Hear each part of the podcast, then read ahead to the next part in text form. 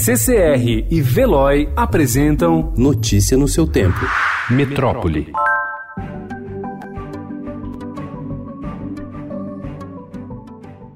O presidente do Instituto Nacional de Estudos e Pesquisas Educacionais, Alexandre Lopes, afirmou na noite desta segunda que o órgão responsável pelo Enem revisou os resultados de todos os 3,9 milhões de participantes do exame em 2019 e garantiu que os erros ocorreram nas notas de 5.974 alunos. Com a reavaliação, cerca de 80% desse grupo afetado pelo problema ficou com notas maiores, informou Lopes a jornalistas. Os novos resultados já estão disponíveis para consulta na página do do candidato.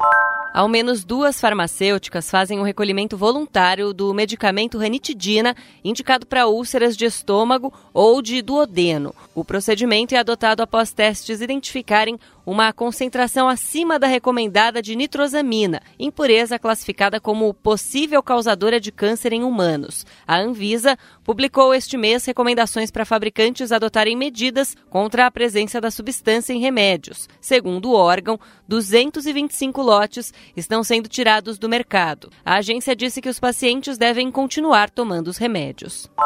Três jovens de idades entre 18 e 19 anos foram presos e um adolescente de 13 apreendido, suspeitos de furtar celulares durante um arrastão na Avenida Paulista, na região central de São Paulo, na tarde de domingo. Não houve feridos, mas há relatos de tumulto e correria. Aos domingos, a via fica fechada para carros e atrai milhares de frequentadores. Moradores e trabalhadores da região pedem reforço no policiamento.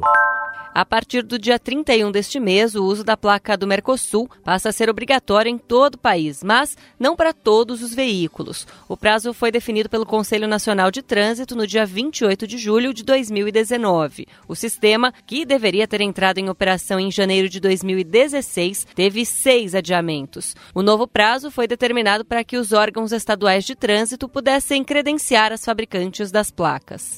Pelo menos 26 presos fugiram do presídio Francisco de Oliveira Conde na madrugada de ontem em Rio Branco. Os detentos são ligados ao primeiro comando da capital PCC ou ao Bonde dos 13, grupo aliado da facção paulista. O governo do Acre pediu informações ao governo federal para investigar o elo entre essa ação e a fuga de 75 detentos ligados ao PCC de uma prisão do Paraguai no final de semana. Notícia no seu tempo. Oferecimento CCR e Veloy.